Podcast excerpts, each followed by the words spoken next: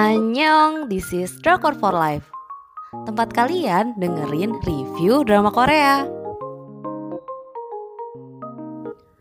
Review drama Korea Forecasting Love and Wither Seperti angin, perselingkuhan tidak terlihat tapi selalu meninggalkan jejak. Itu adalah salah satu quotes yang paling aku suka dari drama ini dengan stasiun penyiaran GTBC tanggal penayangan 12 Februari sampai dengan 3 April 2022. Untuk jumlah episodenya ada 16 episode untuk rating 3 dari 5. Sinopsisnya, drama ini bercerita tentang kehidupan pegawai BMKG Korea, tentang kehidupan pribadi mereka, terus tentang kehidupan di kantor juga. Jin Ha Kyung uh, akan melangsungkan pernikahannya dengan Han Ki Jun teman sekantornya. Sebulan sebelum perkawinan semuanya dibatalkan karena Kijun berselingkuh. Terus ada Lee Siwoo, hmm, dia adalah seorang pegawai yang baru saja dimutasi ke BMKG pusat. Dia pernah bertemu dengan Hakyong karena perbedaan perkiraan. Terus mereka sempat cekcok, kemudian pertemuan selanjutnya justru berakhir dengan one night stand. Ayo. Alur cerita dan temanya. Alur cerita drama ini berfokus pada kehidupan para pegawai BMKG, ya di kehidupan pribadinya dan di kehidupan di kantornya. Tema tentang perkiraan e, cuaca adalah something new ya di drama. Jadi kita emang banyak dapat pengetahuan baru tentang bagaimana memutuskan informasi yang akan di-share ke orang, bagaimana cara kerja di kantor pusat atau di lapangan kayak gitu konfliknya hmm, jadi ada konflik pribadinya si Hakyong dia tuh terjebak cinta dengan orang kantor lagi. Padahal tekadnya udah bulat pasca gagal menikah dengan Kijun hmm, dia nggak akan terlibat hubungan romantis dengan orang kantor. Nyatanya perasaannya terlalu besar untuk menolak kenyataan itu Terus untuk permasalahan cuaca yang nggak menentu tiap hari memicu konflik kantor yang seru-seru. Untuk menampilkan data informasi mengenai cuaca yang cuma sebaris doang itu ternyata hasil analisa data yang panjang banget. Bahkan patokan yang dipakai nggak cuma hari itu aja tapi bisa dari data 10 tahun yang lalu. Nggak kebayang kan pusingnya kerja di situ. Terus aku bakal bahas penokohan. Yang pertama adalah Jin Ha Kyung. Dia adalah kepala tim 2 dari BMKG Pusat.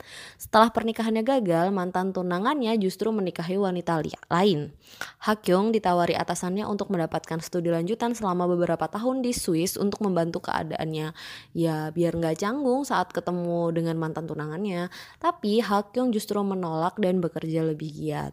Selama ini dia sudah dianggap cukup umur untuk menikah dan terus didesak ibunya untuk menikah.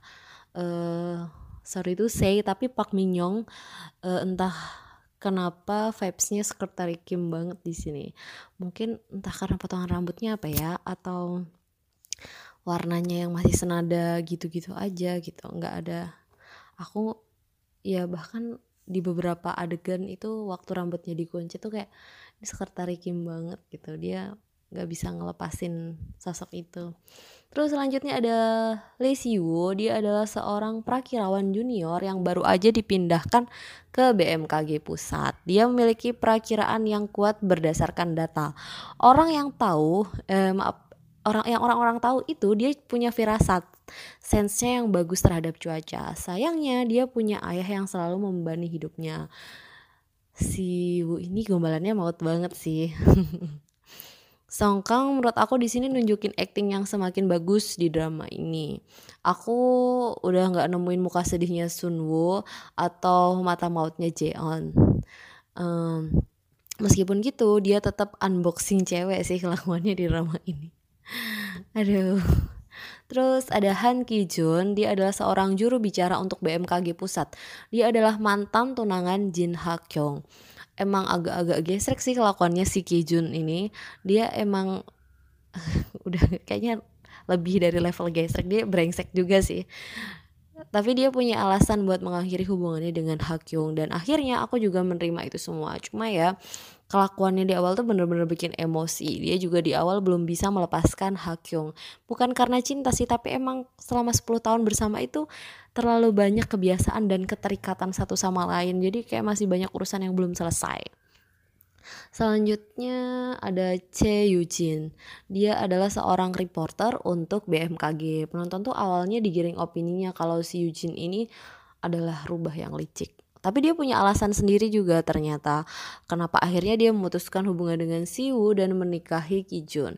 Bagi seorang wanita pada umumnya dan Yujin, hubungan pacaran akan berujung pada pernikahan, sedangkan Siwoo tidak punya keinginan untuk menikah. Jadi bagi Yujin ini berpacaran dengan Siwoo itu seperti tidak melihat masa depan. Makanya that's why mereka end up kayak gitu. Terus uh, Love Line di drama ini emang pasangan yang tertukar sih kata aku judulnya. Jadi Hakyung kan tunangan sama Kijun. Terus batal. Akhirnya Kijun nikah sama Che Yujin. Nah si Yujin ini sebelumnya pacaran sama Siwoo. Siwoo terus sama Hakyung sama-sama diselingkuhi pasangan mereka masing-masing. Terus mereka, mereka tuh bertemu dan saling cinta tapi backstreet. Hubungan Hakyung dan Siwoo diawali dengan benci-bencian, one night stand, terus malah saling tertarik. Uh, buat yang mau nonton siap-siap kita bakal ketipu satu episode tentang hubungan mereka ya. Ini yang bikin menarik sih. Terus sayangnya ya tipe hubungan mereka tuh agak mengecewakan menurut aku. Hmm, jadi tuh kayak drama Now We Are Breaking Up. Hmm, kenapa? Karena ya hubungan mereka sebelum jadian bakal lebih intim dibanding setelah jadian agak hambar gitu sih. Tapi ini semua ketutup sama konflik keluarga antar tokoh atau konflik di kantor. Beneran yang habis jadian mendadak bukan muhrim gitu loh. Kalian bakal jarang banget nemu adegan penuh cinta. Terus bahkan di akhir pekan tuh mereka kencan sambil camping. Aku udah bayangin gitu mereka bakal nginep, ngobrol sampai malam, terus cuddling di tenda. Kan sweet. Tapi tahu-tahu dia udah skip aja besoknya udah masuk kerja gitu kan sebel kayak Maan sih percuma aku deg-degan uh, yang aku suka tuh dari drama ini adalah kata-kata indah. Jadi drama ini tuh menghadirkan banyak kata-kata puitis atau perumpamaan yang disesuaikan dengan alur cerita. Salah satunya kutipan favorit aku tuh yang udah aku bacain di awal tadi sih. Itu dibacakan eh di diucapkan oleh Lee Siwoo. Seperti angin, perselingkuhan tidak terlihat tapi selalu meninggalkan jejak baik besar atau kecil. Ini tuh buat ngegambarin keadaan mereka yang uh, jadi korban perselingkuhan itu. Terus yang bikin seru uh, in Hanguk uh, dalam bahasa Korea angin dan selingkuh itu memiliki penyebutan yang sama baram barami piota baram angin angin dan selingkuh itu sama. Uh, drama ini sebenarnya slice of life banget sih. Konflik antar tokoh juga nggak semena-mena muncul karakter jahat. Ayahnya si Wu doang sih yang jadi biang kerok di sini. Itu pun karakternya bakal berkembang menjadi pribadi yang lebih baik. Aku pun juga berpikir uh, tentang konflik pernikahan Kijun itu bakal berakhir dengan penyesalan dan cerai. Ternyata drama ini lebih dewasa sih bawa cerita yang gak seklis itu. Para tokoh tuh dibuat ceritanya masing-masing biar berkembang ke arah yang lebih baik. Jadi drama ini lumayan positif vibe sih. Terus selain cerita tentang keseharian pegawai BMKG di kantor, drama ini juga nyeritain permasalahan pribadi para pegawainya atau dampak kerjaan ke keluarganya gitu atau dampak uh, di keluarganya kekerjaan. Yang pertama ada Um Dong Han.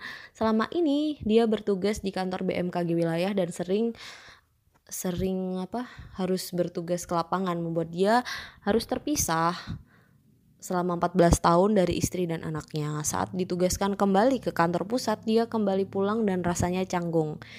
Istrinya yang terlalu lama ditinggalkan, anaknya bahkan merasa asing dengan ayahnya dan berujung pada pernikahannya yang kemudian di ujung perceraian. Sedih banget. Terus ada Oh Myung Jo menikah dengan rekan kantor. Ia dikaruniai dua orang anak. Permasalahan muncul ketika kinerja suaminya memburuk di kantor dan meminta izin cuti untuk belajar lagi. Dia dibebani secara finansial, kerepotan mengurus anak karena mertuanya sudah tidak muda lagi untuk ditipi mereka ia sempat iri dengan keputusan Jim uh, Jin Hak Kyung untuk membatalkan pernikahannya. Dulunya ternyata Oh Myung Jo ini adalah pegawai terbaik BMKG, tapi kemudian turun prestasinya karena harus membagi loyalitasnya dengan keluarga. Berat sih, kadang cewek dihadapkan dengan uh, sesuatu yang dilematis kayak gitu, keadaan kayak gitu. Kemudian ada Shin Suko, dia adalah seorang yang mapan, mandiri secara finansial, udah punya rumah, siap nikah lah. Awalnya yang kelihatan biasa aja, akhirnya charmingnya keluar dan pengen bikin aku nge-crush ke dia. Dia ini pinter, anak sains banget. Nah, dia ini nggak pernah bikin kesalahan, pokoknya perfeksionis. Tapi setelah dia jatuh cinta, dia bikin kacau kerjaan. Aduh, kemudian ada Kim Soo Jin. Selama ini dia selalu bekerja dengan keras tapi selalu ada kesalahan yang dia perbuat. Dia ingin pindah divisi sebenarnya, tapi sesuatu menyadarkannya bahwa uh, dia itu di tempatnya, berada di tempatnya itu ya karena dia terpilih uh, dan tugasnya adalah belajar, belajar dan terus belajar. Jadi dia tuh di situ terpilih bukan sembarang orang yang bisa ada di situ. Akhirnya dia mengurungkan niat buat pindah divisi karena um, dia akhirnya termotivasi lagi.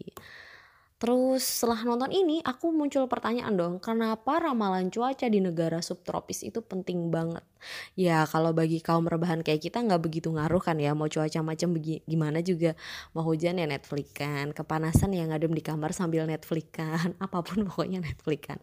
Pas nonton drama ini pastinya kita nggak relate dong dan bertanya-tanya, apalagi kita di negara tropis kayak uh, budaya iklimnya beda banget uh, ngapain sih salah prediksi doang heboh kayak gitu katanya sih emang ramalan cuaca di negara empat musim itu emang sepenting itu jadi secara umum fungsi memper memperkirakan cuaca adalah memastikan waktu tanam atau jenis tanam, terus keamanan transportasi seperti pesawat atau kapal-kapal nelayan kayak gitu.